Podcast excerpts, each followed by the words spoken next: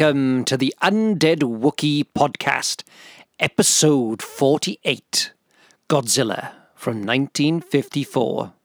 The Undead Wookie is a fortnightly ish podcast focusing on horror and sci fi, but there will be times where we dip into other genres because here at the Undead Wookie, our nerdiness knows no bounds. Hello and welcome back. And like I said, we are talking Godzilla from 1954. So before I introduce my amazing co host on this episode, let's check out the trailer.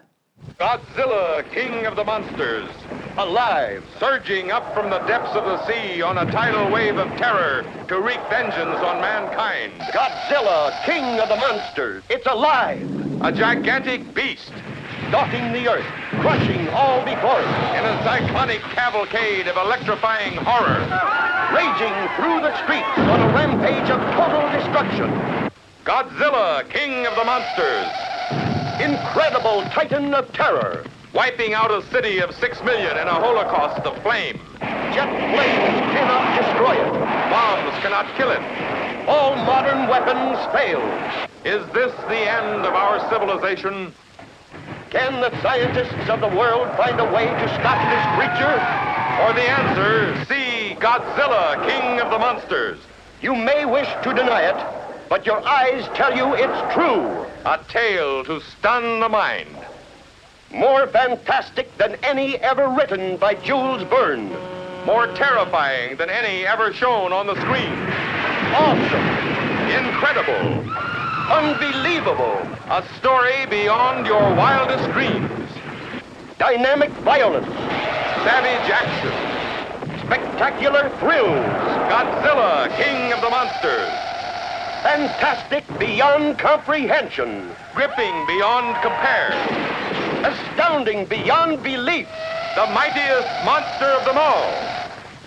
See Godzilla. King of the monsters. Okay, we are back, ladies and gentlemen, and I am joined once again by the lethal one himself, Mr. Liam Jones. How the devil are you, sir? Ah, not too bad. How are you? I'm all right, and I love that we keep up the pretense that we haven't had a conversation before we started recording. In keeping with They'd have to know tradition. They don't have to know that. No, oh, oh, am I record? Ah, shit. Right, okay. so we are talking, of course, one of you know, one of your all-time favourite films. Of course, we're talking Godzilla from 1998, directed by Mr. Roland Emmerich. I could leave this podcast. You know? No, I could hang up right now. yes, with that ac- that man of action, Matthew Broderick. That, is, that, that film is perplexing. Yeah, it's shit. That's what it is. It's, it's got one saving grace for me. What's that? It ends. Well, and that. Uh, it's Jean Reno, because he's, he's absolutely entertaining in that, because he just looks like he's just, just trying to enjoy himself. Yes, and just counting the money. You can clearly tell he's, he's not really taking any of it seriously. No, no. And he's just looking to just sort of, he's just going, I'm being paid to do this, I'm gonna have a laugh. Yeah, and of course, you know, anything that has a Jamiroquai uh, track. Yeah, that was, that a was it. one. It was. I, my- we've got the soundtrack here for some reason. My dad picked it up back, you know, when it first came out, and it's got some. The track listing is strange. That weird Puff Daddy. Yeah, That was one of the most strangest things I've ever seen in my life. And the music video for it is worth watching. But Just it's- watching Puff Daddy singing at Godzilla, yeah. which is a sight in, you know, which is just. I'm not quite sure what's going on there. It- It, was one of, it was part of that sort of late period of the end of the movie songs yes. which you don't really get anymore. You know, it's one of the last of that sort of era. Yeah. I think early 2000s is when we sort of stopped seeing the, the classic movie song, Yes. Yes. I think or so. the tie-in song, which most of the time didn't have much to do with the actual film itself, but is always sold along with, know, was associated with it. Yeah. Now, before I have to pour bleach into my eyes, but to erase that memory, we of course are talking Godzilla or mm-hmm. Gojira, um, but we are talking Godzilla from 1954. Going back to the original. Yes, directed Six, by 65 years old. no 65 years. Eesh. Seems like yesterday. I don't know why I'm saying that. I wasn't even born. Um, was I. In fact, in a few weeks' time, it will be the anniversary. October 27th, 1954. See, see, we, br- what are we bringing you? What are we? What does this show bring you? Tie-ins, Jamiroquai soundtracks, energy drink fueled rambling. so, of course, Godzilla uh, 1954 was directed by Ishiro Honda. Um, of course, it was produced by uh, Tomoyuki Tanaka. Um, it starred. It got, it's got a really. I've forgotten how good a task, uh, cast it is. I Well, the big standout is Takashi Shimura, who had already, Yes. the same year, did Seven Samurai. So he was a, he already was one of the big names in post-war Japanese cinema. yes, and he's superb in this. I mean, he's superb in pretty much everything he is in. I mean, Well, he ma- was Kurosawa's favourite actor, pretty much. Out of all of the Yes. actors Kurosawa worked with, he sort of said that he was his. I know a lot of people associate Toshiro Mifune with um, Kurosawa, Yes. even though they only did about seven films together. Yes, With Shimura, he sort of said he was the actor who he sort of got the most out of, and he got the best out of him. yes, yes. Of course, this also starred um, Akira Takarada, uh, Momoko Koyochi, uh, Akihiro Hirata. Um, so I haven't done too pretty bad. I've done all right on that. I think I've done okay with the names. My Japanese pronunciation is much better than anything else, possibly even my English. now, this, of course, was uh, the production company behind this is the legendary Toho Studios. Were one of the big of the, of the uh, in Japan. I think the two big studios, the Toho and Nikkatsu, were the other one. Yes, yes, They were sort of the two big, two of the big rivals at the time. yes. And I mean, I think in- in- Toho is probably the biggest studio out there. Yeah, and I mean, what's interesting, they obviously they made uh, pretty much almost back to back. They made Godzilla and Seven Samurai almost Hmm. back to back with each other, and it nearly bankrupted the studio. And Nearly isn't it bankrupted strange them. How both films are seen as uh, two of the greatest Japanese films ever made? Yes, And Seven Samurai, if I remember correctly, when the BFI did their list of 100 greatest films ever made, Seven Samurai is in the top five.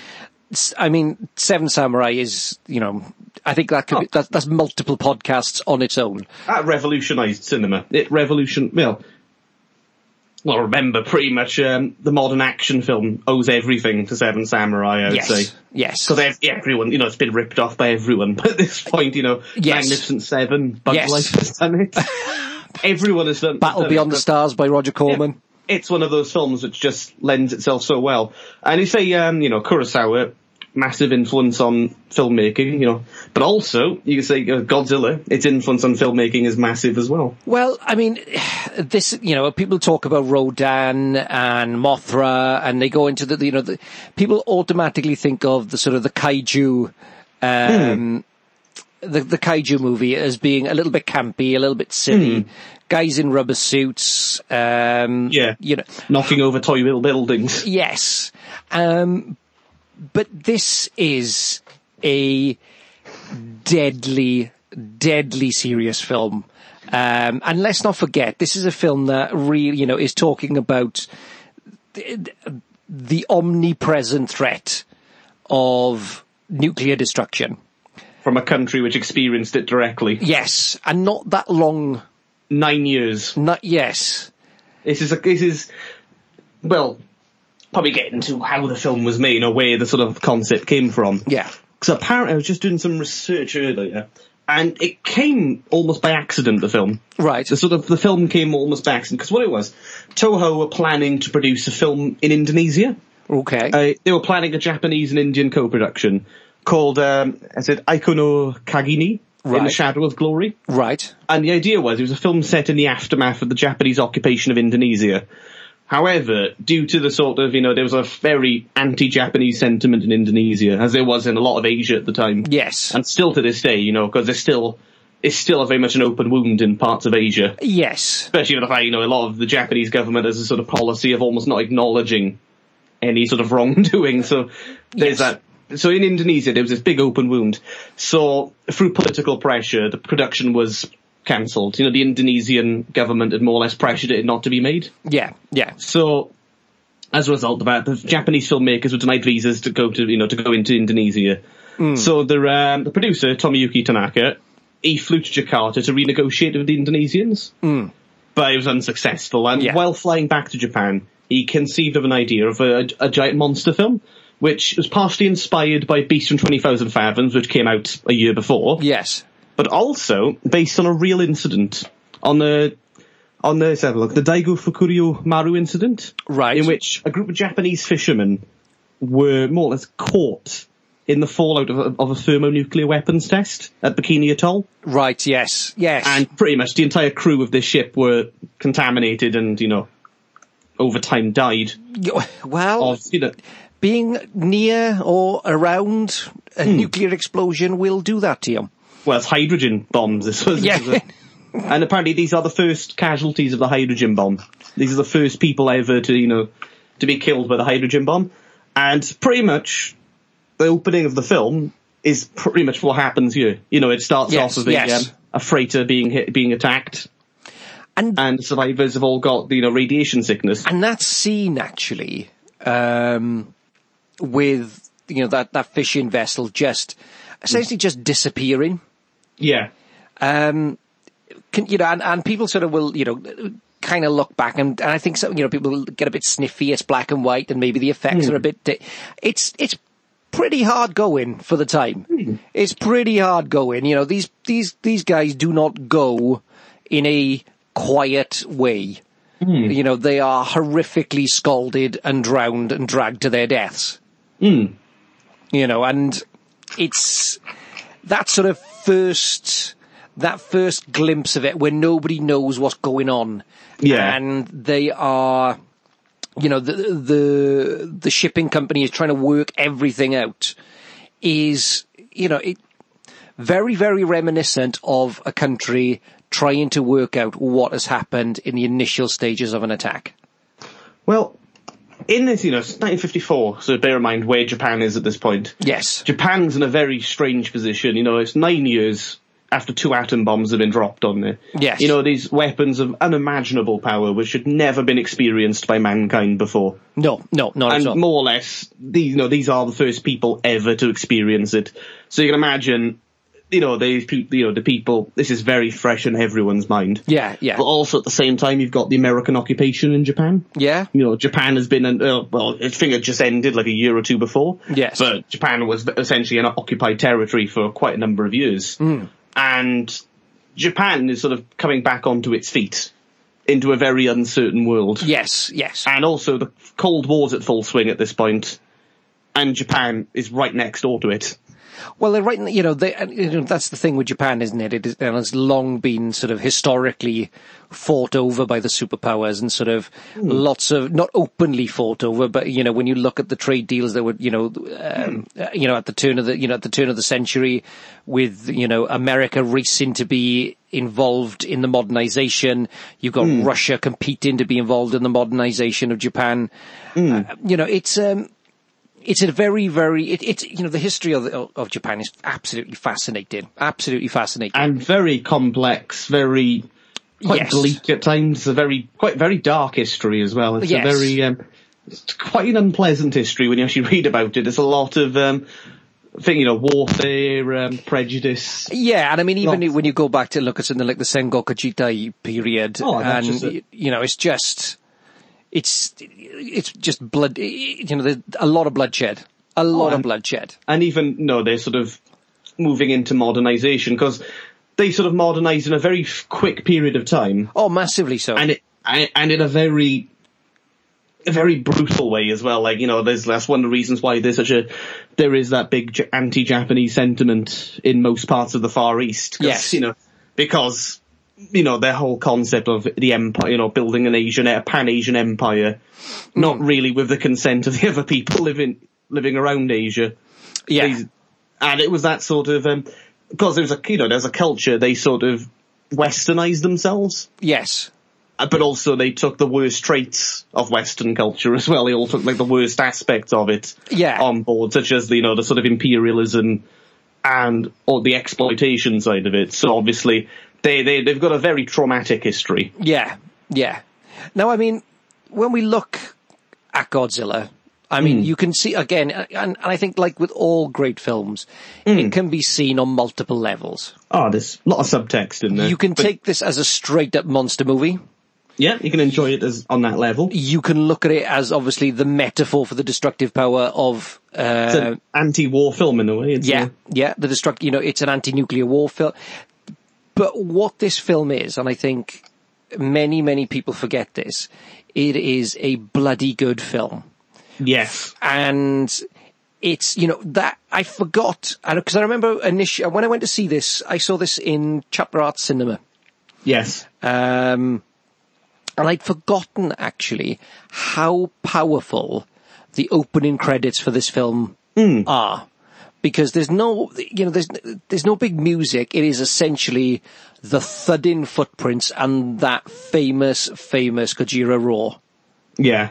and when you watch it, you forget actually, how, you know, when it, you'd, I, I certainly had forgotten just how powerful and iconic that is. But do you know what that roar actually is? Isn't it something like a rubber glove, a, a leather a leather glove? Being rubbed over a viol, a bass violin string, and they more or less, you know, they put it through, sort of like they sort of put it through some sort of um, recording. You know, as they they manipulated it Yeah, in some way. yeah. It's a lot like how the you know in Doctor Who what the TARDIS was. It was a um, key being scraped across the uh, piano, like piano wire or something.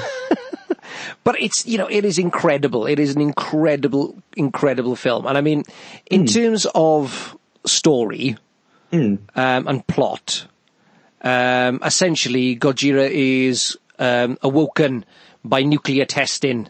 Um, Yeah. and is, you know, he comes back from the deepest, darkest pits of the ocean to wreak havoc upon the islands and Tokyo, of uh, the islands of Japan and Tokyo itself. Well, it's almost like Godzilla himself becomes that sort of, almost that symbol of vengeance and that symbol of, you know, he he is the symbol of the dangers of nuclear weapons and nuclear testing. yes, yes. And he's more or less, you know, that's all. I saw him interpret him as almost like that symbol of revenge of mankind, sort of hubris. A way, Yes. you know, that mankind thinks it can control this such, such a dangerous substance and such a dangerous weapon. You know, it's almost, you know, where it's literally blowing up in our face Yes, yes. it's teaching us that we are playing with things we shouldn't, you know, we we are play, we're playing with powers we shouldn't be, we should not be even trying to use No, no. because they will destroy us. However, there and I, there is a moment in this film that I did, I pissed myself laughing.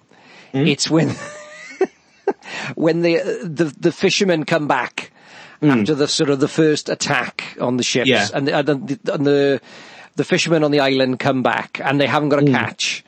Yeah. and there's the there's a young girl um, who starts giggling and laughing at the old man's predictions. Yeah. that it's that Godzilla has returned and they may need to sacrifice someone. Yeah. And it's almost like it feels like um like a Simpsons scene. Yeah. Where, you know, one of the old, some, one of the old guys there are just determined to sacrifice somebody. Yeah. And he, you can It's- clearly see like, it. he seems like he says this every other week. Yes. It's like, Like, Just oh, something goes wrong and it's the first port of call for him. my watch has stopped. Strap that woman to a raft. It's just nobody listens to him anymore. No, It's like, yeah, just, just ignore him. Yeah, it's fine. He's just there. He's there in the street, just sort of shouting at people. Everyone's like, "Yeah, just leave him." He's fine. somebody's, somebody's granddad will take him home eventually. Don't worry, it's it, you know it's you know it, it's fine. It's Kevin's granddad. It's fine. He's just a bit he's just a bit odd. it's like, but no, it's um interesting. One of the things that's interesting about Godzilla is bear in mind who some of the people were behind it, because you know, I said the director was Ish- Ishiro Honda, Yes. and this was one of his one of his first forays into um normal narrative films. Before then, he'd been known for war films and documentaries. Yes. Yes. and also. He was a man who was deeply traumatized by the war as well. yeah. He was a soldier during the during the war as well, and Yes. he was deeply traumatized by his experiences. Said even into his into his old age, he said he was still being haunted by memories of it. And I think when you sort of, um, I mean, he was very, I think he was actually at Hiroshima or near Hiroshima, um, at the end of the war. Um, and he witnessed obviously the horrific, horrific, um, scenes there. And, um, it's all after that you could clearly see in his work, his films always tend to have like a bit of a bittersweet ending. They, they, they never, they, there's sort of this, sl- they got a you know, slight, you know, there's something happens that's quite nice, but actually there's still that sort of little bit, and even Well- in this film, there's still that sort of, there's something that lingers, there's that bittersweet Well, lingering. Isn't that there's that quote where um, is it Takashi Shimura's character more or less warns the audience yes. that if nuclear nuclear testing continues, another Yes. Godzilla will rise. You know, so pretty much if we don't learn from this, we'll be doomed to make the same mistake again and Yeah. again. And I mean, even the writer, um, Shigeru Kayama, um, and it, it, it's based, you know, it's a combination of his and Honda's wartime experience. Um, and essentially, you know, the, the, absolute hatred, and rightly so, of the, of the, of the nuclear bomb. Well, Uh, I've got a quote here saying um, from Honda himself. He says, "If Godzilla had been a dinosaur or some other animal, he'd have been killed by just one cannonball. Yes. But if you were equal to the atom, the atomic bomb, we wouldn't know what to do. So I took the characteristics of an atomic bomb and applied them to Godzilla. So he literally made Godzilla a living atomic bomb. yes. That's pretty much what it was. You, you want him to be the living embodiment of the nuclear age. Yeah, and I mean, what what I also find is that in this film, that the entire um, following, obviously the the Second World War, the entire Japanese army has been retrained by the you know the stormtroopers because none of them can shoot for shit. Well, at this point, well, bear in mind in Japanese history, what happens afterwards is the Japanese military was disbanded Yes, because Japan doesn't have a, a no, they have a self defense. No, they have a self defense force. which is part of their constitution, which more or less states that they cannot, you know, they more or less can't have a military which can intervene Yes, Uh, well, well, apparently they have broken it a couple of times since, but they don't have a full standing army. Pretty No. much it is like, they have like a, just a territorial army. That is basically what the Japanese military is. Because pretty much, for a time in this early, you know, post-war, Japan kind of almost tried to implement a sort of state pacifism in a way. yes, yes, yes. Because of sort of how, pretty much how barbaric the Japanese military behaved during the war. Mm. It was almost taught up to the Japanese themselves that uh, almost a sense of pacifism was instilled in them for a time. Yeah. Although, from what I've heard about their politicians lately, that's going away slowly and yes. Gone, they're sort of bringing back old habits, Well, which is worrying. And what is another thing that you that sort of it, it fascinated me um, as the film goes on, and you've got you know Godzilla's attack on Tokyo itself. Actually, Godzilla is not. Um, he's not the villain in this. In that, basically, he has been. You know, he has experienced the trauma Yeah. Of the of, of a nuclear weapon, Yeah. and that's given He's a- him his powers. He's a victim in himself. Yeah, and so in this one, who is the hero? Who is the villain? Um, you know, it's not quite sort of. It's it, it- it's not it, it's not as cut and dry. No, it's, in a way, the villain of the piece is just nuclear weapons themselves. They are the villain. They Yeah. are the villains of the piece. And interesting, I was just reading as well that some could argue that there is a sort of um, anti-American sentiment in some ways I think because so. the whole the blame of the sort of you know the fact that the weapons are tested from the Americans that puts the blame a lot on America. Yes. So there yes. is a bit of, a trace of anti-Americanism in there. Yeah. Now I watched the, the restored BFI version. Yes, which I have as one, well. Which is, That was for the 50th anniversary that Yeah. was released. and thankfully there is no Raymond Burr in it. That's a very strange story because 1956 they re no they recut the film Yes. under the name Godzilla King of the Monsters, yes. which is basically the same film, but it tones down a lot of the Japanese side of it. Yes. And there's lots of um, interspersed clips of Raymond Burr playing a journalist called Yes. Steve Martin. Of all people. I was about to say the, the the fact that they gave him the name Steve Martin, and now Well, you know, well, Well, when they did Godzilla 1985, yes, they could only call him Mr. Martin because around about that time, Steve Martin, the comedian, had become, you know, was a star. yes. Because in the 85 version, they did actually have Raymond Burr as a character. Yes. As a character. I really a- like that 1985 version. The, the 85 version was the first time they sort of captured the sort of dark side of Godzilla. Yes. It was the first time in a very long time where they they kind of went, well, it was, it was intending to go back to the roots, wasn't it? Yes. Yeah, and I And mean, it, and yeah. it's a direct sequel to this one as well, isn't it? It's Yes, it is. be, uh, It is. Unlike the other ones, which are very loose. What are you? Tr- what are you trying to say, son of Godzilla? Oh, Son of Godzilla, that's it. Son of Godzilla, King Kong versus Godzilla, Which is the third film in the franchise. which is just Bonkers. yes, and uh, depending on which version that you get to see, has multiple endings. Well, I've probably heard that, but I've never found any of the other endings. I've only seen one. The, the ending that I remember watching because they used to have it in on video on VHS. Um, in can you obviously being from uh, you know God's own country, Aberdeen? Can you remember Victoria videos? Victor, where was that in town? Do you know where the Black is? Yes. Now the Black is the Black Lion pub, but nobody really remembers it as the Black Lion pub. So you know, just just I'm They not. kept short. They kept shortening their name constantly. yes, so Was it Fagans at the Black Lion? And then it- yes, yeah, yeah, Then yeah. it was the Black Lion. Then it was Black because no one can be bothered to say the full name. No, no. So uh, you know, so yeah. So the, the black the, the pub, um, just opposite there, and it became a kebab shop in the end. Okay. But in there used to be Victoria Videos, and Okay. it was fucking awesome. They had an amazing horror section. Their martial arts section was the shit. It was amazing. And yes, I just used the word the shit. It was awesome. Or it's definitely before my time is then, because the only video shops I can remember in Aberdeen was you know, obviously Blockbuster and Valentine's Oh, Valentine's on Oh. on Gambliss. Yes. Oh God, yes. That's what I rented. Uh, Kickboxer, the Jean Claude Van Damme classic, classic, Oh, for the first time on its first day of release. And here we are talking about the BFI cut of Godzilla, and I'm talking Yes. about yes. Um, but yeah, Victoria Video had uh, King Kong versus Godzilla in there, Yeah. and on the ending, it's the one where they essentially stick King Kong in a cage and then push him out to sea. okay. oh, I did not know that. which is a fairly bleak ending for King Kong.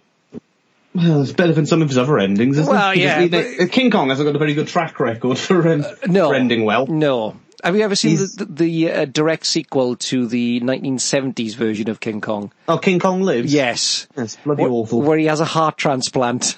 yeah, what was that all about? oh, it's just fucking terrible. oh, To be fair, I don't think much of the the seventies one itself. You no, know, it's that was- terrible.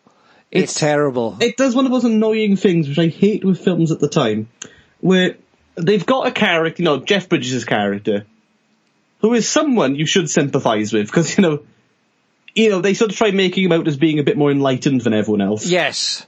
but they still write him as a complete dickhead, Yes. Yes, and I'm do. still like, it is write him as really smug, yeah. and I'm like, I'm supposed to be on your side in this, you know.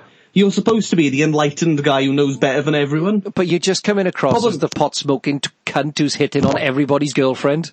that's the bit that annoys me about him. He's that he, he comes across as that sort of guy who um, pretends that he's probably more enlightened than he actually is, just so he can get off with these women. Yes, he's the one who goes to yoga and stands at the back of the room. Yeah, he does. He's those people. Those people, you know, when the sort of hippie thing started, who claimed they were in, you know, they were all into it, but really they was using it as an excuse just to get off with some people. Yes, it's like when And anybody it- starts a cult.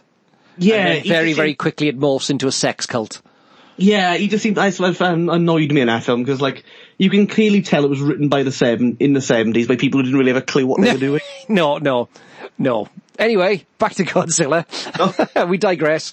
Um, it's the idea, you know, when you look at the characters in this film, they are, they are sort of, I wouldn't want to say the archetypes of, um, of the, the idea of the very, very straight laced, um, stiff upper lipped, um, standing tall in the face of death, sort of um, classic idea of ja- how Japanese people are. But there is something. Um, they are very. They're very. No, nobody really loses it, do they?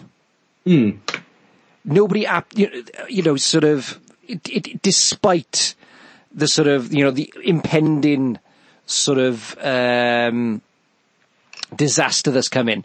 The closest that we get to any kind of real argument is uh, Shimura's uh, falls out with his t- son-in-law to be, Yes. and just tells him to leave the house and gets up and goes. It's that sort of um, it's a very restrained Yes, Well, they're very res- they're very restrained performances, which apparently is quite common in in Japan as a culture. It's a very restrained culture. It's a lot like Britain in that respect. Yes, yes. They're very quite restrained people. Yes, yes, and and and in some ways that does work. Hmm. And you know, I really love um, Akihiro Hirata as uh, Serizawa. I think Hmm. he's because he just he just looks so cool. He's very he's a very striking character. Just the look, you know, the eye, you know, the eye patch, Yes, and you know, the eye patch and all that. He's very. You'd look at him and he's got a story. yes, and he's and I love how they just hint at what happened to him. Hmm. That he lost his eye in the war, and that's it. But he's got. You can see. You can tell he's a character with a lot of baggage. Yeah, and he's almost like um, he's like the sort of unwitting or sort of reluctant Doctor Frankenstein, isn't he? Yeah, he's that. Well, he's he's aware of what's going to happen. He's aware of the deadliness of the situation, Yes, and yes. he's got that sort of, you know. I don't think of the best way to describe it. He's a very interesting character, to say the least. He's one of the. He's probably one of the most out, n- next to Godzilla himself. yes, He's probably the most memorable character in it. He's the one one of the ones I think people instantly remember. yeah, yeah, yeah, because he's well, for one, his design is incredibly striking. You know, he's just got his just the look they've given him. He's he's probably the cl- in terms of his appearance, he's the closest it gets to sort of going into sort of B movie territory. yes, yeah, It's yeah, probably the closest you know we get in the. And also the fact I love you know the moment because he creates the uh, oxygen destroyer, Yes. which kills Godzilla, yeah, and he does, if I remember, yeah, he destroys all his notes. yeah, And yeah, allows himself to die at the end because he knows he doesn't want his plans falling into the hands of anyone else because he knows he pretty much he'll be like another Godzilla, you know. yeah. And I mean, it, it's that sort of the the, the classic sort of heroic, um, you know, that the, the hero sacrificing himself. You know, the, the you know the, the sacri- the one for the many. Well, that's his idea. Is I think because he he's aware of how dangerous he is in a way. He knows how he, you know, the things his creations are so dangerous, Yes, and you know he destroys all his notes and destroys himself because he sort of feels the world will be better off without him in a way because he does sort of feel that just him being there yeah, poses Yeah. danger to everyone else because he has that capability. yes, He wants no trace of it so he knows that if this will be if this these weapons are available, somebody will use it. yes, Is it- And his studies remain in some way, or shape or form, or even in his head.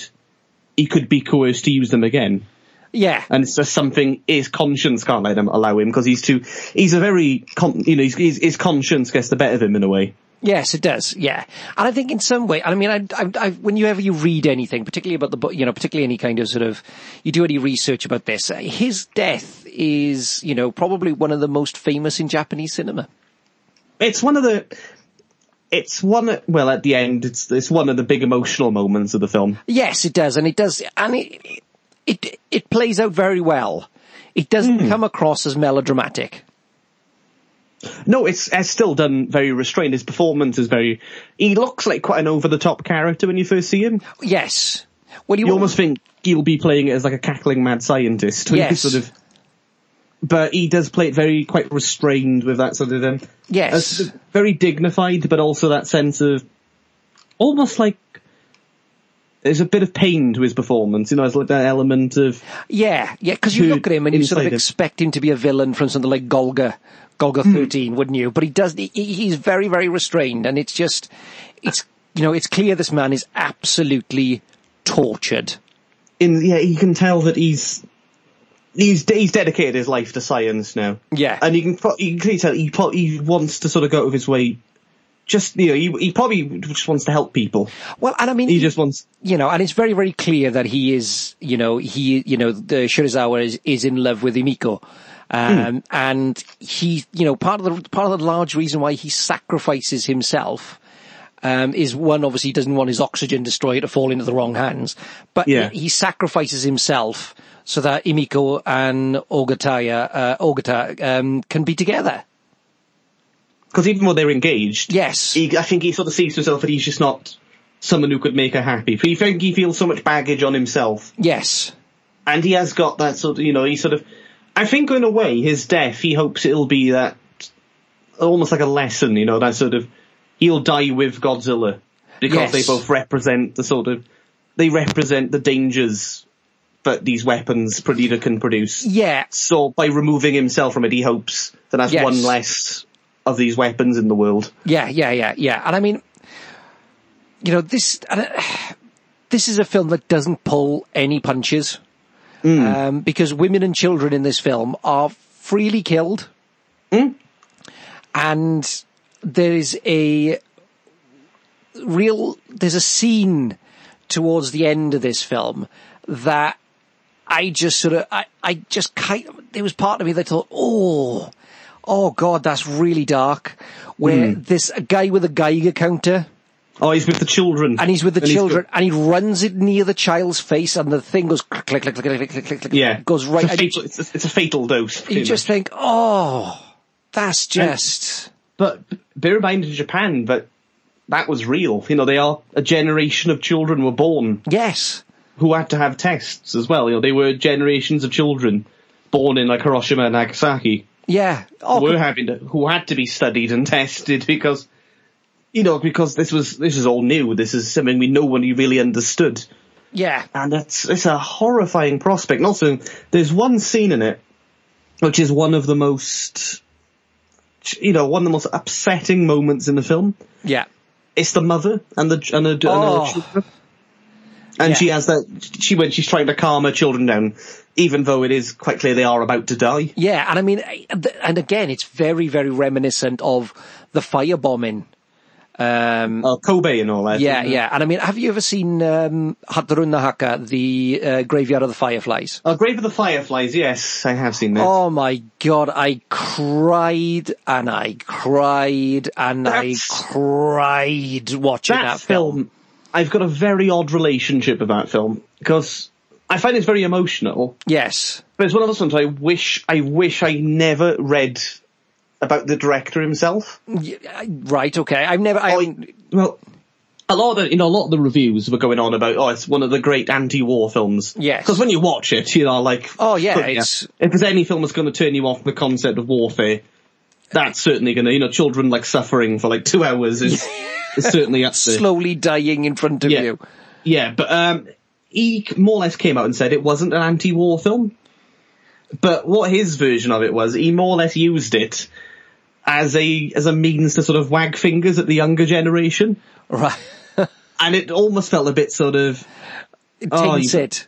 It does a bit because he was sort of using it as a way to say to kids, "Oh, you lot, you know, you don't know what you, you know, you don't know what you have," and all that. And it's going, "Oh God." Yes. It, it turned into one of those sort of things, like, and it felt a bit bit wrong to me as well. You Yeah. know, one of those sort of you're kind of using that to sort of Further your, yeah, yeah, guilt, guilt people. Yeah. guilt younger people who are who are, you know they have the privilege of not being born in that world, Yes.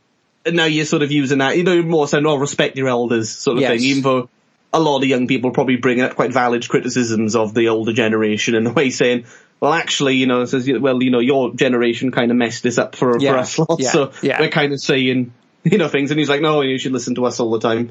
And it just felt a bit sort of, it felt like I was kind of, when I look at it now, I feel like I'm being lectured, Yeah. you know, like, like there's an old man who's just coming up to me telling me off. I mean, I gotta be honest with you, after I have not gone back and watched it again It's- since that it's first not, viewing. It's not an easy film.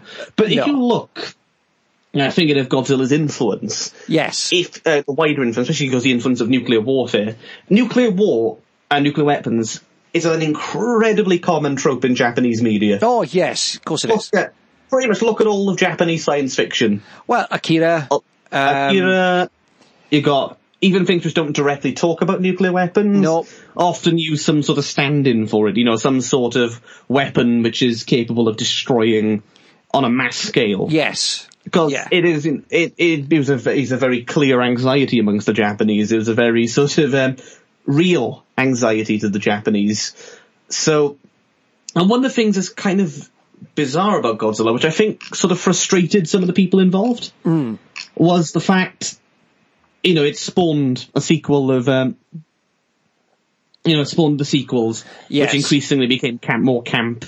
And more Yeah. like, almost like superhero stories more than anything. Godzilla became a superhero. Yes. And I mean, the car, the, you know, the, Yeah. the, the cartoon series, uh, yeah, and it, you know. it it lost its way. You know, people sort of so people forgot what was the point of this. Yeah, I think any time that Godzooky appears, I think that, Well, that was was an American creation. Yeah. That was that was Hanna Barbera. Yeah, and I mean that's pretty. You know, he has gone from being the destroyer of worlds um, to the cute, cuddly guy who shows up and to save the day. But that was the thing. He evolved into this, well, almost devolved into this superhero character. Yeah. You know, this sort of campy.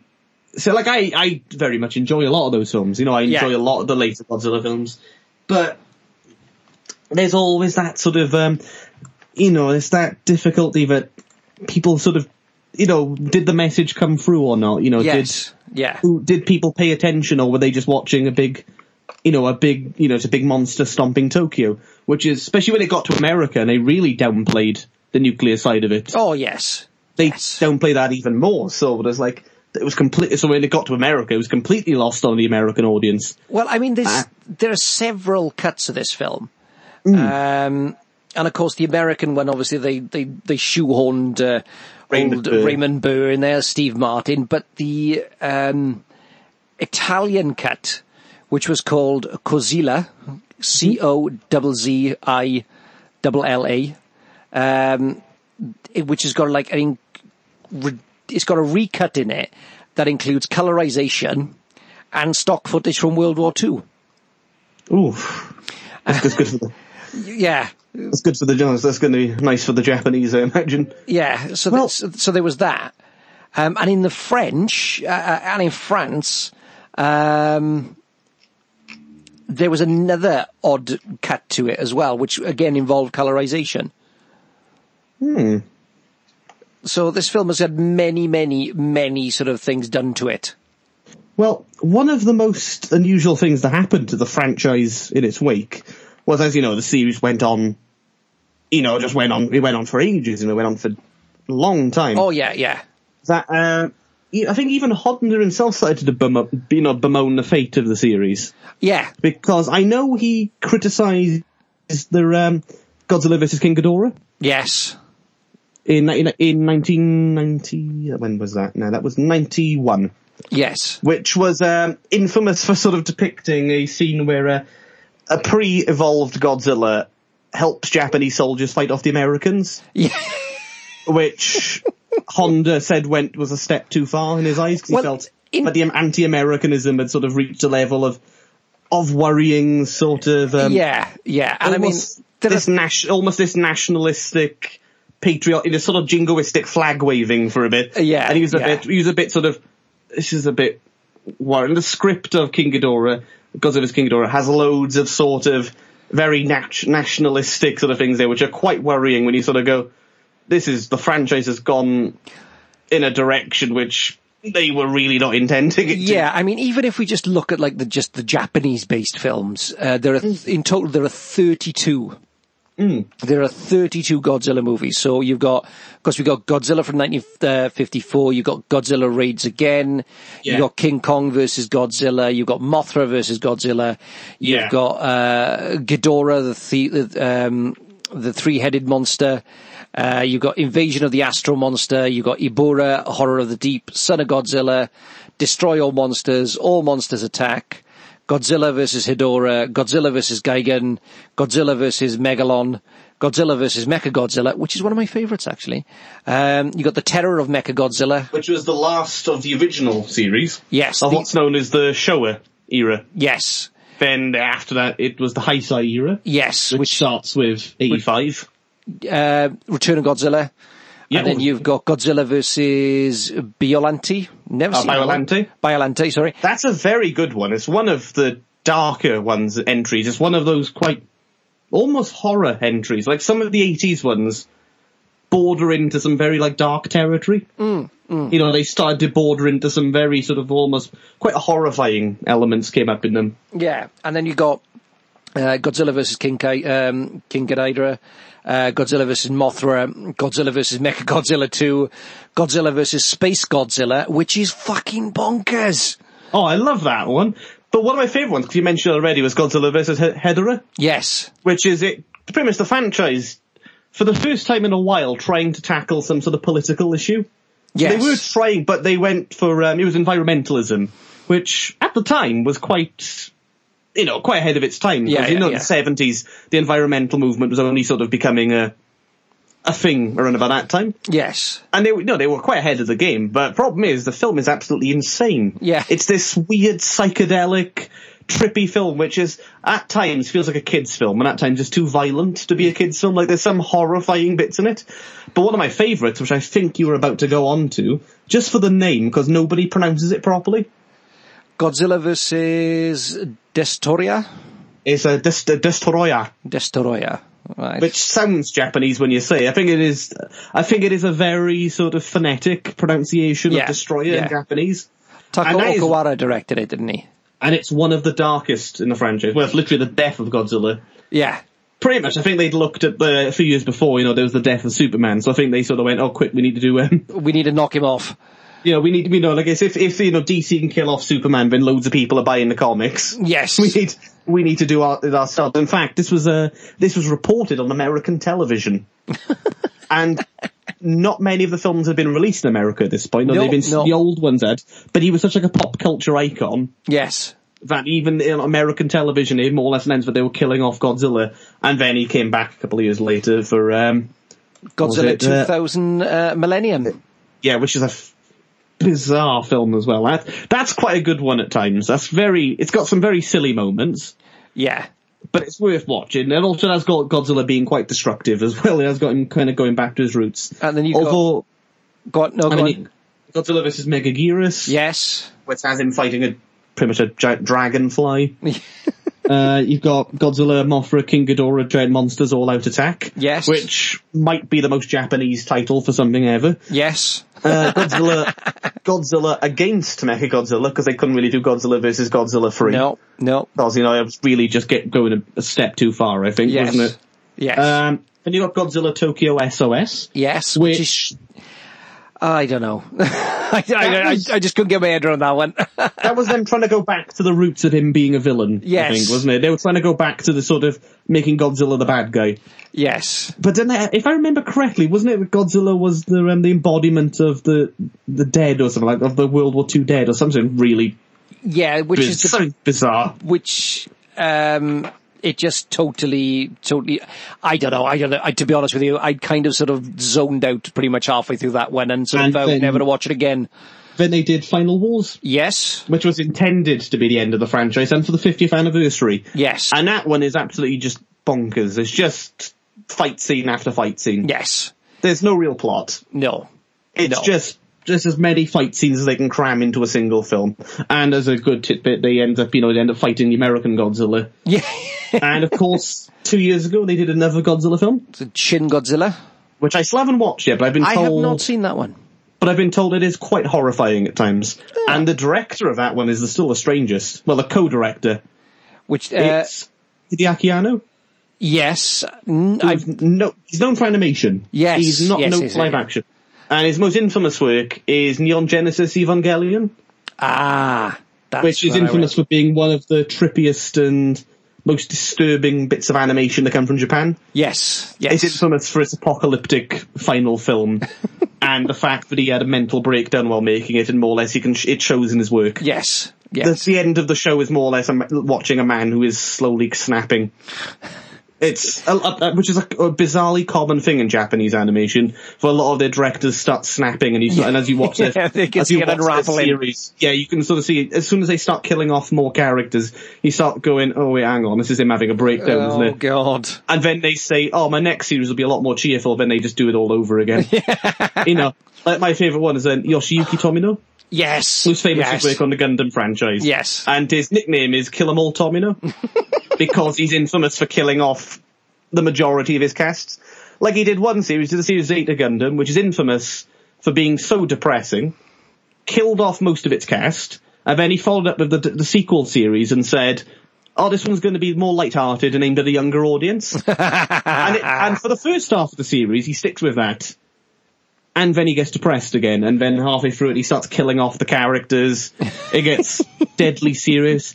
And then towards about, about 10 episodes before the end, he throws into like really goofy and weird episodes which sort of really don't gel with the rest of the series. Yeah. And then he goes back into serious mode and just kills off the rest of them. and he did one film.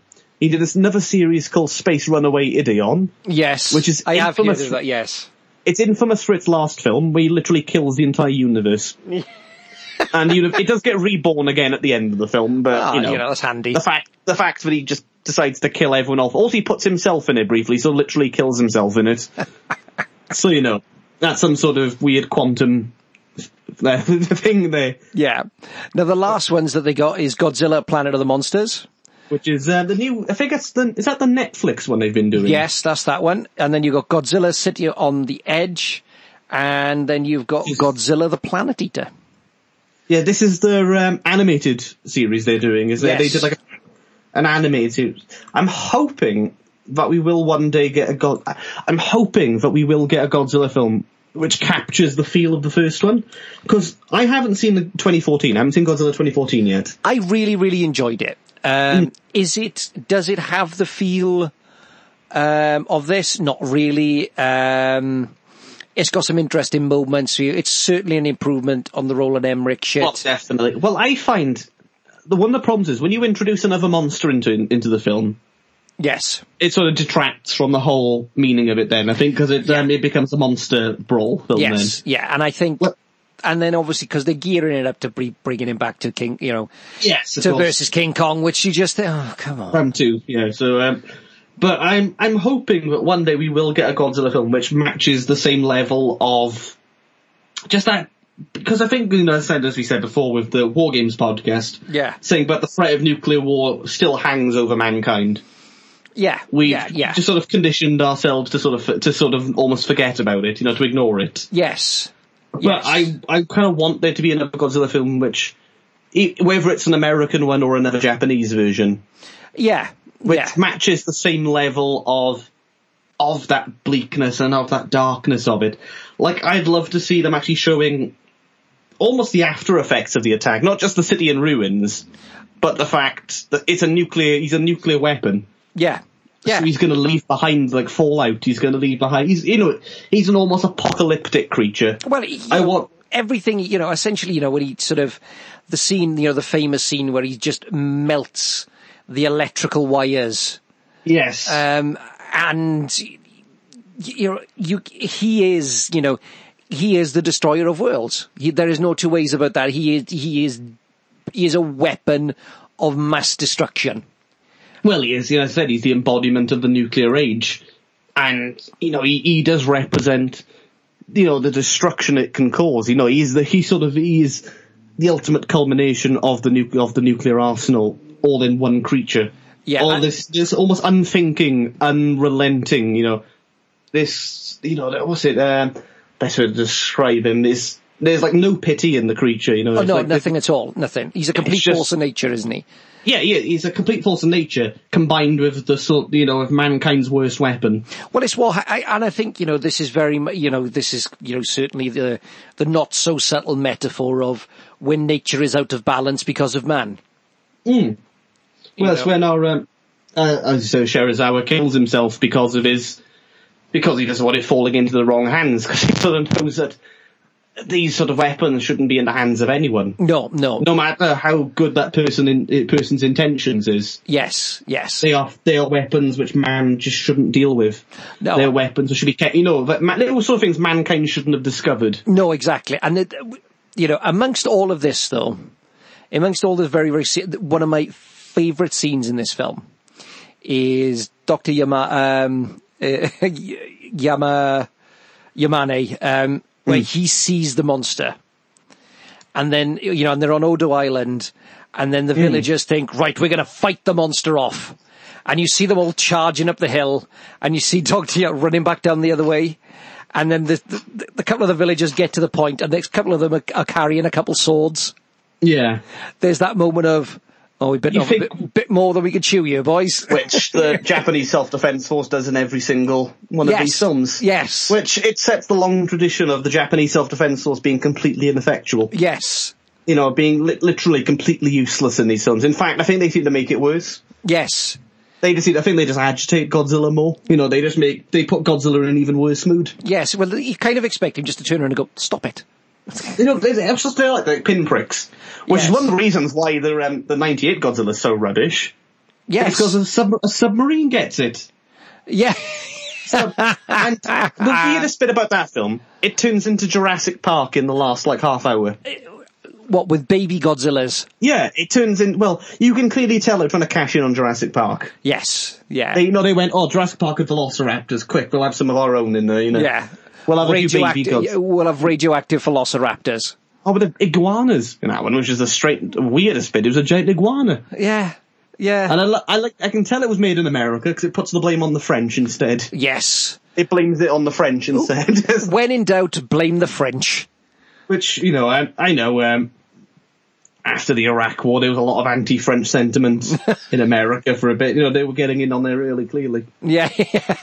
But you got, it's a, it's a perplexing film, that one is. I'm not quite sure what I was about. The best thing, one of the best things to come out of it, though, was Roger Ebert's review of it.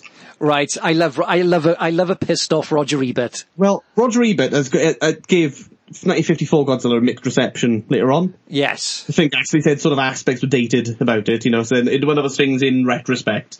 But he got to review, you know, you reviewed the 98 version, Yeah. And there's two characters, there's a character based on him in it. Right. It's the mayor's, the mayor and his assistant. Yes. They're based on Siskel and Ebert. They're both based on Siskel, and it was supposed to be, they were supposed to have been, you know, the middle finger by, you know, by Roland, because they'd been famous critics of Emmerich. Yes. Yes. you know, they'd frequently criticised Emmerich's work. So this was like, oh, this is how I'm going to get back, you know, this is how I'm going to get back at them. Mm. And they both survived the film. Yes. And Ebert gave the film one and a half stars out of four. and he can't, and it's, so he said, um, yeah, he says, he pointed out in his review that the characters of Mayor Ebert and his assistant Gene were Devlin Eric's jabs at his, and Siskel and Ebert's um, review, negative reviews of Stargate and, and Independence Day yes. and they put it on the worst films of the year. And I can't find the quote, but apparently Ebert said something. You both, you put us both in your film, but you know, I guess, but you didn't have, you didn't, you didn't, but you didn't have the thought to get Godzilla to crush us at any Yeah. point. I love the fact there was a complaint but you put it in your film, but you didn't actually kill us. No, he didn't have the balls to kill us. Like, it's at least, at least um, Joe Dante killed Leonard Maltin in, um, in Gremlins 2. Yes. Actually got Leonard Maltin to do it, which I thought was a good sport on his part. Yes. Apparently he was really good mates of Joe Dante, so he was like, he said he always felt a bit bad for criticising Gremlins. Yeah. So, so sort of said, I as a sort of favour back to him, so I'll let you kill me in your next film. I'm not making it. Apparently he did that as almost like a favour to him to say, I'm sorry, you know, you're a really good mate, man. I'm sorry I sort of trashed your film on, on national television, Yeah. but if you like, do you like to me. you know, you can kill me in the next one. Now, we, we would be remiss if we didn't mention the, the Godzilla suit. Yes, and the man who, and the man who played him. Well, he recently passed away. It was last year, I think. It was, um, uh, Haruo Nakajima. Yes. He died August 7th, 2017. Now, that suit, um, in the first film is, you know, essentially, it is the stiffest Oh, God, yes. rubber suit and weighed close to the sort of like, something like ridiculous, like 200 pounds. I think he passed he passed out multiple times in it. Yes. They could barely move in the thing. You know, it was an absolute nightmare to wear. He sweated buckets. Yeah. It was apparently an absolute nightmare to be, you know, to actually wear. You know, to actually dress up in that thing. It's still, you know, and I mean, of course, they got the lots, lots of forced perspective films, which would then become the sort of, and you know, you got the little miniatures and the, which, which would then become the calling card for the franchise. But it's not overplayed in this film, and I- it's very it when it needs to. Yes, and it's very much they use the, the, the you know the Roger Corman rule of don't show him until you have to, until the final end, till the final final reel. Which Spielberg would end up using for Jaws. Yes, yes, And it works. It's one of those things where it works. yes. As an idea, it's just one of those, it's simple and effective. Here's a very, one of my favourite facts about this film. Is where the name comes from. yeah. Gojira was the nickname of the security guard at Toho Studios. and it means, it means gorilla whale. Because it was a security guard, it was a big, big burly man, big scary Yes. looking bloke apparently. And they used to call him Gojira as a joke. Yes. and the monster's sort of named after him in tribute. I mean, the Japanese famously do have strange nicknames or uh, give people very, very strange nicknames. the Japanese have a love for puns as well. The puns which make absolutely no sense Yes. outside of Japanese. Yes. Well, it's supposed to be certain words sound very similar to each other in Japan. Yes. And the way you say certain words can be like a pun. Yes. But over here, that's why a lot of Japanese humour doesn't make sense to us. No, That's No. why a lot of Japanese comedies, I don't think, are very rarely shown outside of Japan. Yes. Because they just do not translate at all. No. No. It's like a lot of British comedies won't translate in other countries, you know, like, Yeah. our sort of sense of humour won't make sense to some other countries. No. And their sense of humour will make absolutely no sense to us. Yeah. But, Hello. Yeah, sorry. Oh, I thought you were gone then. I thought we lost you. I thought I thought suddenly there'd been a you know the No, I'm fine. the uh, the Gojira of Kumde had uh, appeared and uh, taken you out. Uh, Britain and Godzilla, there was an attempt for Britain to rip off Godzilla. Yes. Gorgo. Have you seen Gorgo. It's, isn't it, he's a giant dinosaur found off the coast of Ireland. Yes. Yes. It's We don't go terrible. quite. It's sort of Godzilla crossed with King Kong, isn't it? Yes. Like elements of King Kong. It's very British, and of course, one of my favourite examples is Reptilicus. Yeah. The Dan- the Danish. Danish. It's, it's it's a great great Camp Fest. yes. no And- one can act in it. No, and the dialogue makes no sense. And the monster's fantastic. I love Reptilicus as a design. Yes. It makes no sense. It's an absolutely ludicrous looking design. And if anybody's listening, it kind of Reptilicus kind of always makes me think of the Chewits. snake. Yeah, it's, a, Chewit adverts. it's a snake monster dragon thing Yes. that spits out venom or something, doesn't it? It's- Yes, it's- it's terrible. It's terrible. You But can my favourite. you can find it on great mo- YouTube. I, it's a great moment from me, which I've always loved. It's a, it's just a few seconds. Uh, one of the characters looks at, I think it's like a scientist looks out of a window, Yeah. and he looks at the window, and in shock, he sort of, you know, he looks in shock, and as he does that, his toupee moves back a bit. Yeah. Even his toupee moves back in shock. No, that's acting. I love it. It's, it's, it's one of those sort of, I, it's a perplexing film. You know, some of the films that came out trying to rip off Godzilla are of varying quality. Like, have you heard of Yongary? No, I haven't. it was the South Korean Godzilla film. Because what happened was, um, for years, up until quite recently actually, Japanese media was banned from Korea. Yes. So more or less what the Koreans would do, they'd find out what the Japanese were up to, and would just do their own equivalent to it. Yeah. So they would make their Godzilla rip-offs and all that, you know, they'd rip, and also because a lot of Japanese animation was um, animated in Korea, Yes. They would just nick all the designs they'd left over from Japan and make their own versions of it. But the most, the most bizarre, the most bizarre Godzilla ripoff was Pulgasari, which was North Korea's Godzilla, which has the single most fascinating background I've ever heard. Because supposed to be um, Kim Jong Il, Yeah. believe it or not, published books on film criticism. he was an avid film fan. Apparently, he was like a fanatical film fan Right. And he done he did books on like film criticism, which is like I I'd try to see if I can hunt down a copy just to see what that's like. But Yeah. um, the story goes, he wanted North Korea to make like a Godzilla film. Yes. Uh, problem was they didn't have many directors who were experienced of special effects of that you know of that sort of caliber. Yes. So basically, they kidnapped a Japanese director I was going to say, was it going to end in wife. kidnap? and his wife. They were going to use his wife as like leverage, but, but they discovered they'd been split up for ages. so what happened was they had them, they had this, you know, this, um, you know, this separated couple kept together. They actually brought one of the Godzilla actors to come out, come in and do it. he managed to get him into the country to you know, actually play their monster. And basically what happened was the husband and wife, well, the ex-husband and wife, reconnected while in North Korea Oh, it's a love fell story. Back, fell back in love with each other, managed to escape and got remarried. Oh, now you see, now that's a film in itself.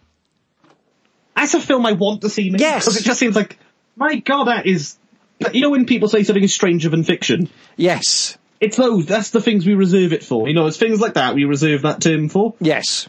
I'm baffled by it. You know, it's just, it, it seems like it's made up, but apparently it's all true. Yeah. And it's it's uh, just I'd recommend looking it up because it's a fascinating little story, and the film was made. You can find the film in so you can find the film in some forms. It's it's an incredible story. That, now you see, that, that film needs to be made. that film Well- needs to be made. Seriously, look at Pulgasari Right. you'll be very very confused. But the weird thing about that, it's a monster movie set in the medieval era. Of course, of course, It's it set in like medieval Korea, pretty much, like ancient Korea. yeah, of course it'd have to be, wouldn't it? It would have to be.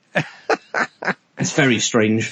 So, what have we missed? What have we missed? Because we've, I gotta be honest, we've bounced everywhere on Oh, this one. definitely. It's oh god, where, oh god, where are we? I, I, well, that's a very good question.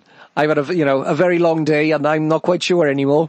But, uh, I mean, I think this is a, you know, a Godzilla as a film from, uh, from 1954 is a film that is, it is more than a giant monster stomping on buildings and more than a man it's in, one in a rubber suit. go. You need to go into. I think a modern audience need to go into it with with an open mind. Yes. They need to sort of leave behind any preconceived notions of the franchise. You know, any sort of of you know what they think of Godzilla is going to be.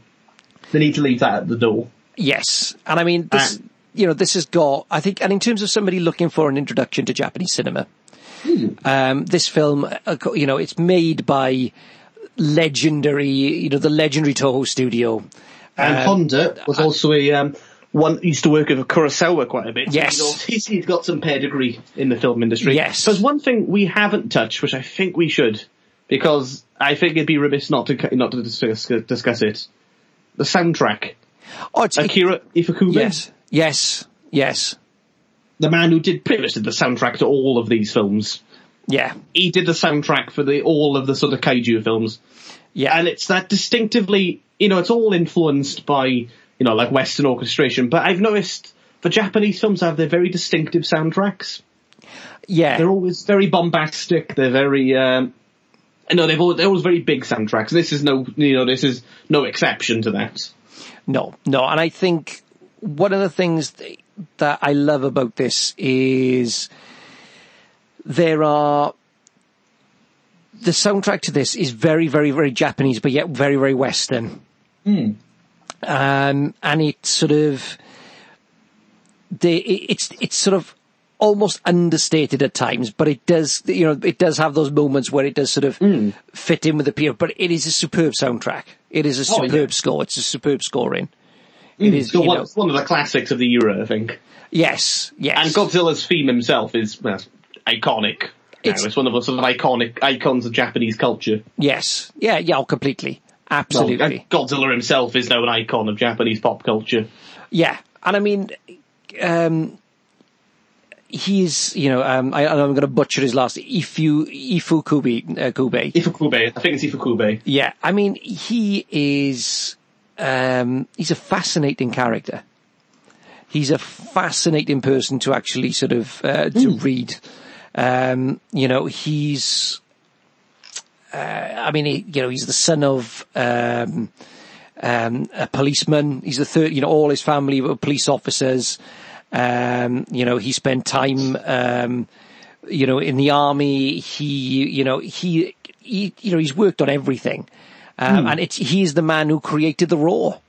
He is Yeah. the man who created the, you know, th- that incredible Roar.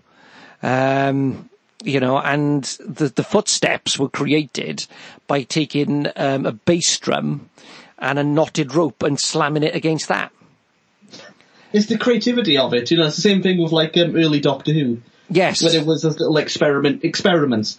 It's also you think about the, the costume as well. It was originally intended to be stop motion, yes. Yeah. Yeah. but apparently the budget just proved to be too much. It was just too expensive to do at the time, Yeah. so they went for the man in the suit Yes. because it was the cheaper option, and ended up starting a whole genre. And I mean, he, you know, he did, he did uh, a lot of the music for the Zatoichi films. Um, he, you know, and obviously he did a lot of the scores for the Godzilla films. Um, you know, he, you know, incredibly, incredibly talented man. Incredibly talented man. Very prolific as well. Just looking at some of it, you know, his filmography. Yes, and I mean, he passed away in 2006. Look, 2000. Yes, 2006. Yeah, I, I mean, prolific. Um, you know, from orchestral to chamber music. Um, a great, great, you know, a, a, under, and underappreciated, I think, in his time. I think because with, with our sort of film, you know, the film world of us is so Western centric, we only seem to think about a certain, like, certain amount of composers. You know, we think of like John Williams. Yes. Uh, you know, Jerry Goldsmith. Yes. Um, Maurice Jarre, Maurice Jarre. Yes. You know, we all sort of think of the same ones, and we sort of leave out a lot of the other, you know, composers from outside of that world. yes. You yes. know, like you know, pe- you know, so, the, you know, the sort of wet Eastern composers and all that. We sort of leave them out a bit, which is disappointing, I think, because they are some fantastic ones who are from outside of the Western sphere. Yes. It's like one of my favourite films of all time is um is Stalker by Andrei Tarkovsky, Yes. which has got an absolutely beautiful score by um well a soundtrack by uh, Edward Artemyev, Okay. Which is electronic bits, but it's also influenced by um Central Asian music. So it's all these unusual sounds, you know, stuff you wouldn't really hear on a Western score. But because, you know, all these places were all part of the Soviet Union at the time, they sort of all came together. Yes. So all those loads of influences sort of came together. Things like Georgian music is influenced by. Hmm. So it's all sorts of unusual sounds, which I'm quite disappointed we don't get to hear much in Western filmmaking, but we do kind of stick so much with our own Yeah. Yeah. our own sort of style. Where you know, I think some of these composers from outside of it should get their appreciation a bit. You know, Yes. because I think the only Japanese composer seems to get any appreciation over here is uh, Ryuichi Sakamoto, Yes. Yeah. who was a musician. in- He's from the Yellow Magic Orchestra originally, and he's done a few Western films, but it's quite disappointing. But he's like he's kind of almost like a token one in a way. Yeah. Yeah. Yeah. Now, here's the question. Where would you come in on a score for Godzilla 1954? Myself, I would have to go for a solid ten. Myself. Oof. Yep. Coming in hot. Yep. For me, it's a nine. Yeah. Um, I think that you know there are there are a few moments in it, and I think the reason why it's a nine for me is I find uh, Momoko uh, Kochi, uh, who plays Emiko Yami uh, in it, I find her deeply, deeply distracting and irritating. I think that's a problem with some of the writing on that some parts. Yes, especially of how uh, probably how women were sort of written in a lot of the films at the time. So, yes, yeah. which is Um, an unfor- it's sort of an unfortunate thing, which sort of dates it. I think. Yes, and I think that is, that for me is is the biggest drawback. However, this is I think it's a great gateway into Japanese cinema. Um, I think the um, it is a very powerful film still. Um, it's a very brave film to be made. Um, I think you know if you, I think the fact that you've got somebody like uh, Shimura in this film, uh, it just brings a level of prestige to it. Um, and like I said, I think it's a superb film. It's an absolutely superb film, and it's a great, it's a great use of horror and sci-fi.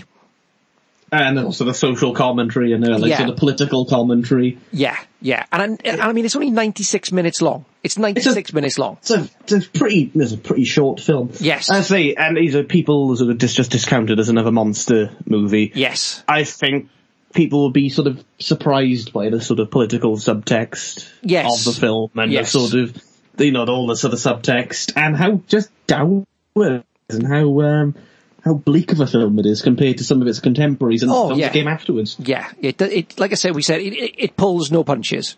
Mm, It certainly. pulls no punches.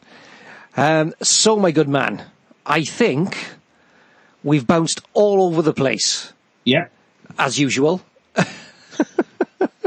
There's a bit of a theme coming through this uh, throughout. So uh, the theme, the motifs are running are nuclear war, witchcraft, um, And so- everything else. Yeah, so we need to find some kind of witchcraft-based uh, post-apocalyptic film to cover next. Probably exists. There probably is one out there. There's probably somewhere. There's probably something.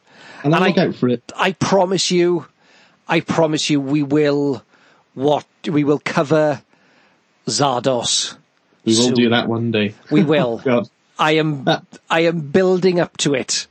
That's Uh, like the that's an anniversary episode, I think, or some sort of milestone episode.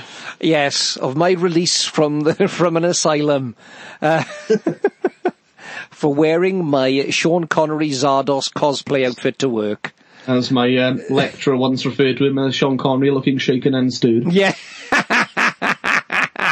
and on that note, Liam, thank you so much for being on. It's been an absolute pleasure talking to you about this one. That's not, And that's s- not problem. Thanks for having me on again. Oh, hey, listen, you got an open invitation to be on any time, and we'll get you back on very, very soon. Do you want to tell the good people before you go where they can find you? Uh, best place to find me these days is on uh, Twitter, Right, lurking Which- in the depths. which you'll probably link to at some point. Yes, yes. It, uh, it's always in the show notes whenever you're on. Yeah. Excellent. So you can uh, track down. No, you've changed your name on your on your Twitter. Yeah, I know everyone seems to do it every October, so I decided to go for this. Everyone goes for the spook, you know, some sort of spooky theme name Yes. for the Halloween time. So I finally came up with one. Actually, I was actually pleased with once. I couldn't come up with a good one last year, so I actually came up with this one. Outstanding. Thank you so much for being on, my good man, and I shall speak to you very, very soon. we shall. Take care. Uh.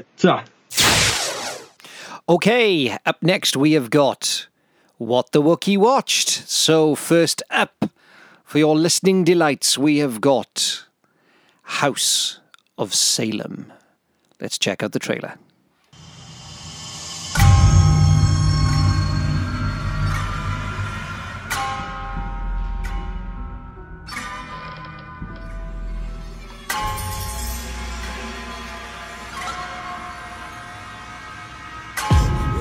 Houses hold a lot of secrets, Jack.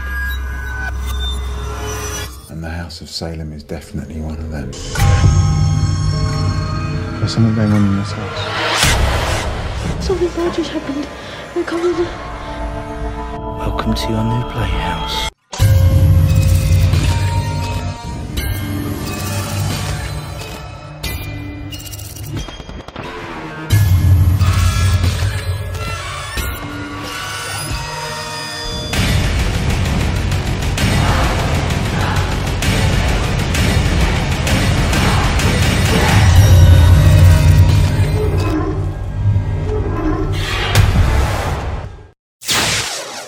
Okay, that was the trailer for House of Salem, directed and written by James Crow. It stars Jessica Arterton, Jack Brett Anderson, Liam Kelly, Leslie Mills, Robert Lowe, Andrew Lee Potts, Dean Maskell, Anna Nightingale, Naylan uh, Burgess, and Flynn Allen.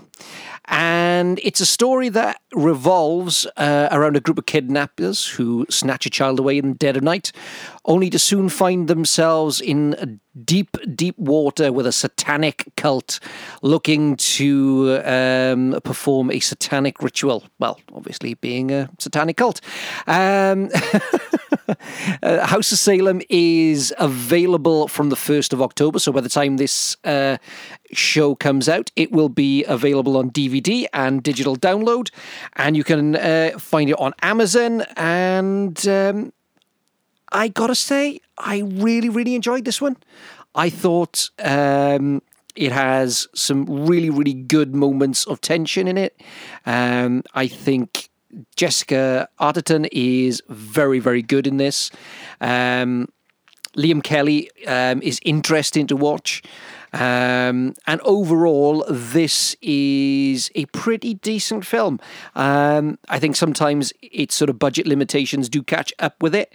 Um, and there are two, one or two wobbly performances in it, but overall, I thoroughly enjoyed this. Um, what would I give this out of 10? I would probably give this a five and a half out of ten.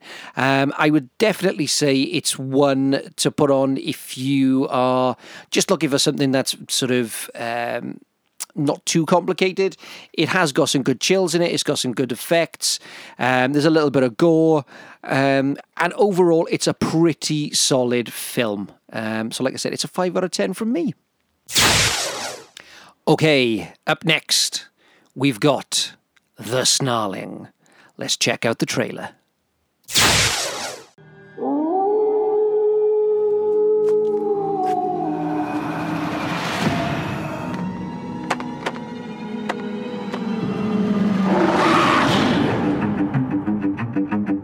Cut! Can we get the zombie to roar when she attacks Greg, please? Okay. First position then, please, everyone. The sooner we wrap on this movie, the better. The police and the media, they're everywhere. Will do. they're saying that this film is cursed. These horrible murders are all linked by one common connection. All the brutal murders took place during a full moon. Oh, great. The only light for miles around and the power goes off. Well, at least it's a full moon. I'm sure you've all heard the series of gruesome murders by an alleged werewolf. Clear the set! Clear the set now!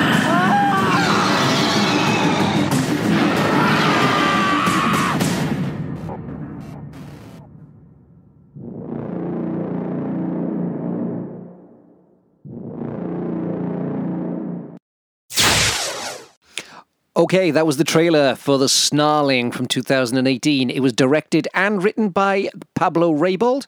Also stars him in a role in this.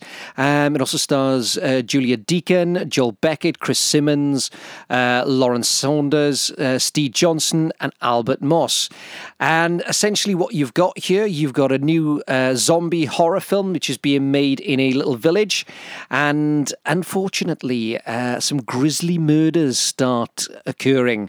Um, and it's down to local detective inspector and his hapless Sergeant Haskins to trace the killings uh, back to the film set, I suppose, and then race off to stop the bloodshed before our local heroes get caught up in the real gore and guts. And I gotta be honest with you guys. This is a horror comedy, and I went into this one with some significant trepidation because horror comedies um, is not one of my favourite genres.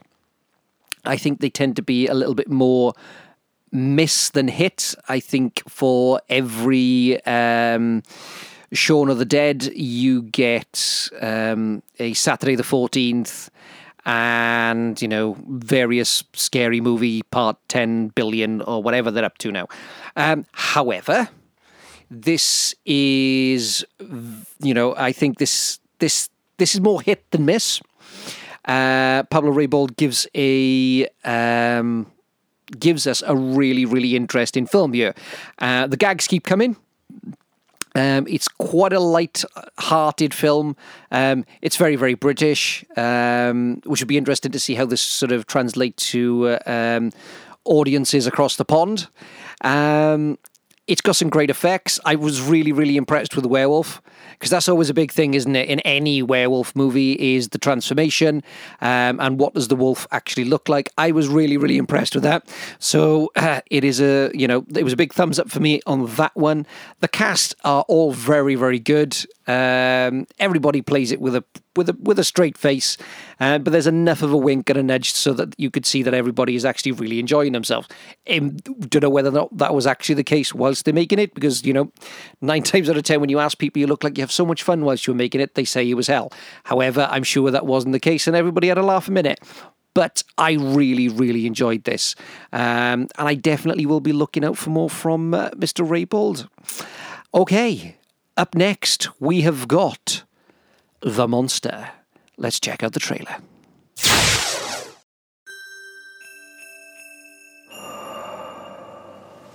What time is it? It's 12.15. Don't do that.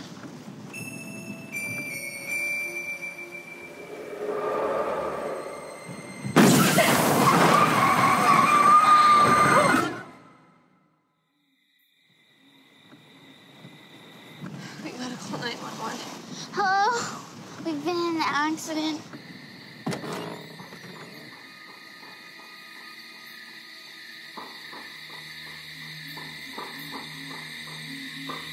Let's go back to the car. Dogs don't got teeth like this.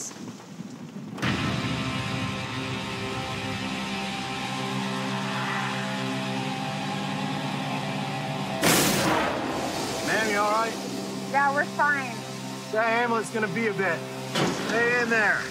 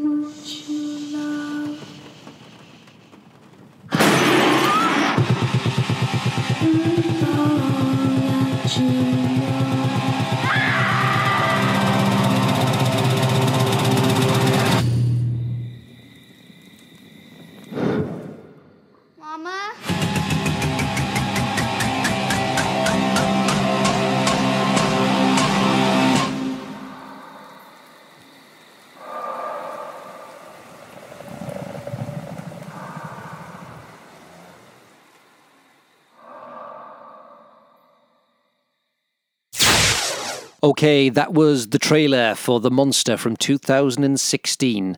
Uh, the Monster was written and directed by Brian Bertino. It stars Zoe Kazan, Ellie Ballentine, Aaron Douglas, Christina Ebadi, uh, Mark Hickox, Scott Speedman, Chris Webb, and Miko the Wolf. Um, I gotta say, this is one of my favorite films that I've seen recently. Um, I missed this on its initial release in 2016. Um, and it's a very simple story. You have a mother and daughter who must confront a terrifying monster when their car breaks down on a deserted road. Um, this is a v- excellent, excellent character piece. Um, I think it is at times it is incredibly claustro- claustrophobic. The, um, of course, this is from the director from The Strangers. Um, this, I think, Zoe Kazan gives a wonderful, wonderful performance in this. Um, she is very dislikable to start with, um, but as the film uh, progresses, um, you see her character develop and grow, and you know. Ella uh, Ballentine, um, please forgive me if I'm butchering your name, but again, gives a superb, superb performance. Um, yeah, of course, Aaron Douglas, people remember him from Battlestar Galactica, um, has got a role in this. He's very, very good when he pops up. I'm a big fan of his. Um, but what I must say is, see this film. Um, this is it's emotional. Um, it's got some great tense moments in it. It's um, and it does it it does creep up on you. I absolutely thoroughly thoroughly enjoyed this. Um, the I can't sort of rave enough really about the performance of Zoe Kazan in this. Um, it's available on uh, DVD and digital release as of the 8th of October. So by the time this comes out, it will already be out there. It's get out there and see it. I can't. I don't want to give too much away from this one because this is a superb horror film. Um, it's very, very atmospheric. It is full of dread and claustrophobia.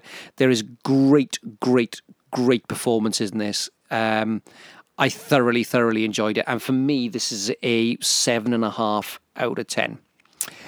Okay, little cough there. Sorry about that.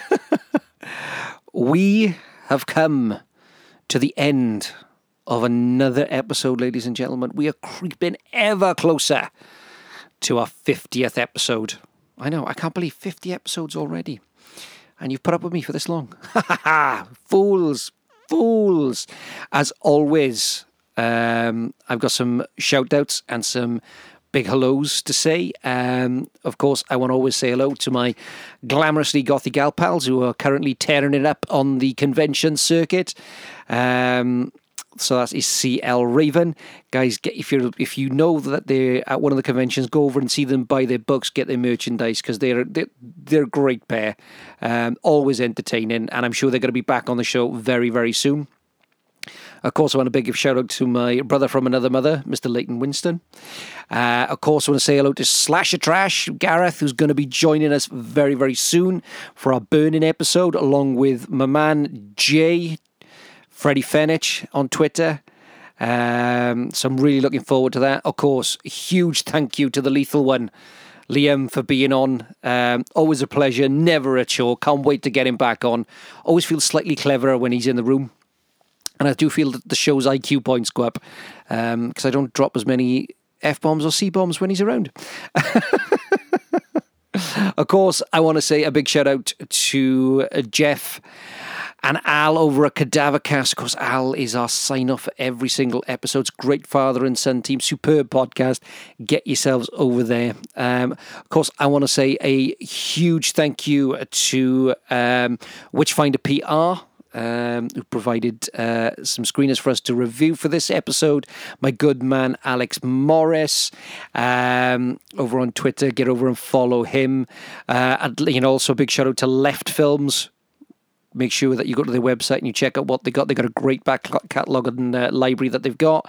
Um, of course, it wouldn't be an episode where I say go over and check out the horror movie podcast. Uh, to Jay, Doctor Shock, and of course Mr. Wolfman himself, Mr. Josh Legary. Um, of course, I want to say shout out to Gregor Mortis and his brand new fiance over at Land of the Creeps. Congratulations, guys! I think I said so in the last episode, but if not, here it is. So, ladies and gentlemen, our time has drawn to an end. So that's all that's left for me to say in the immortal words of Count Duckula. Good night out there whatever you are.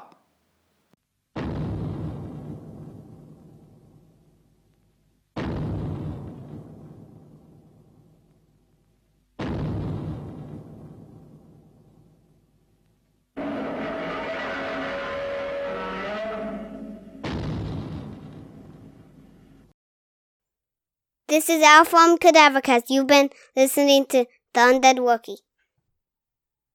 The back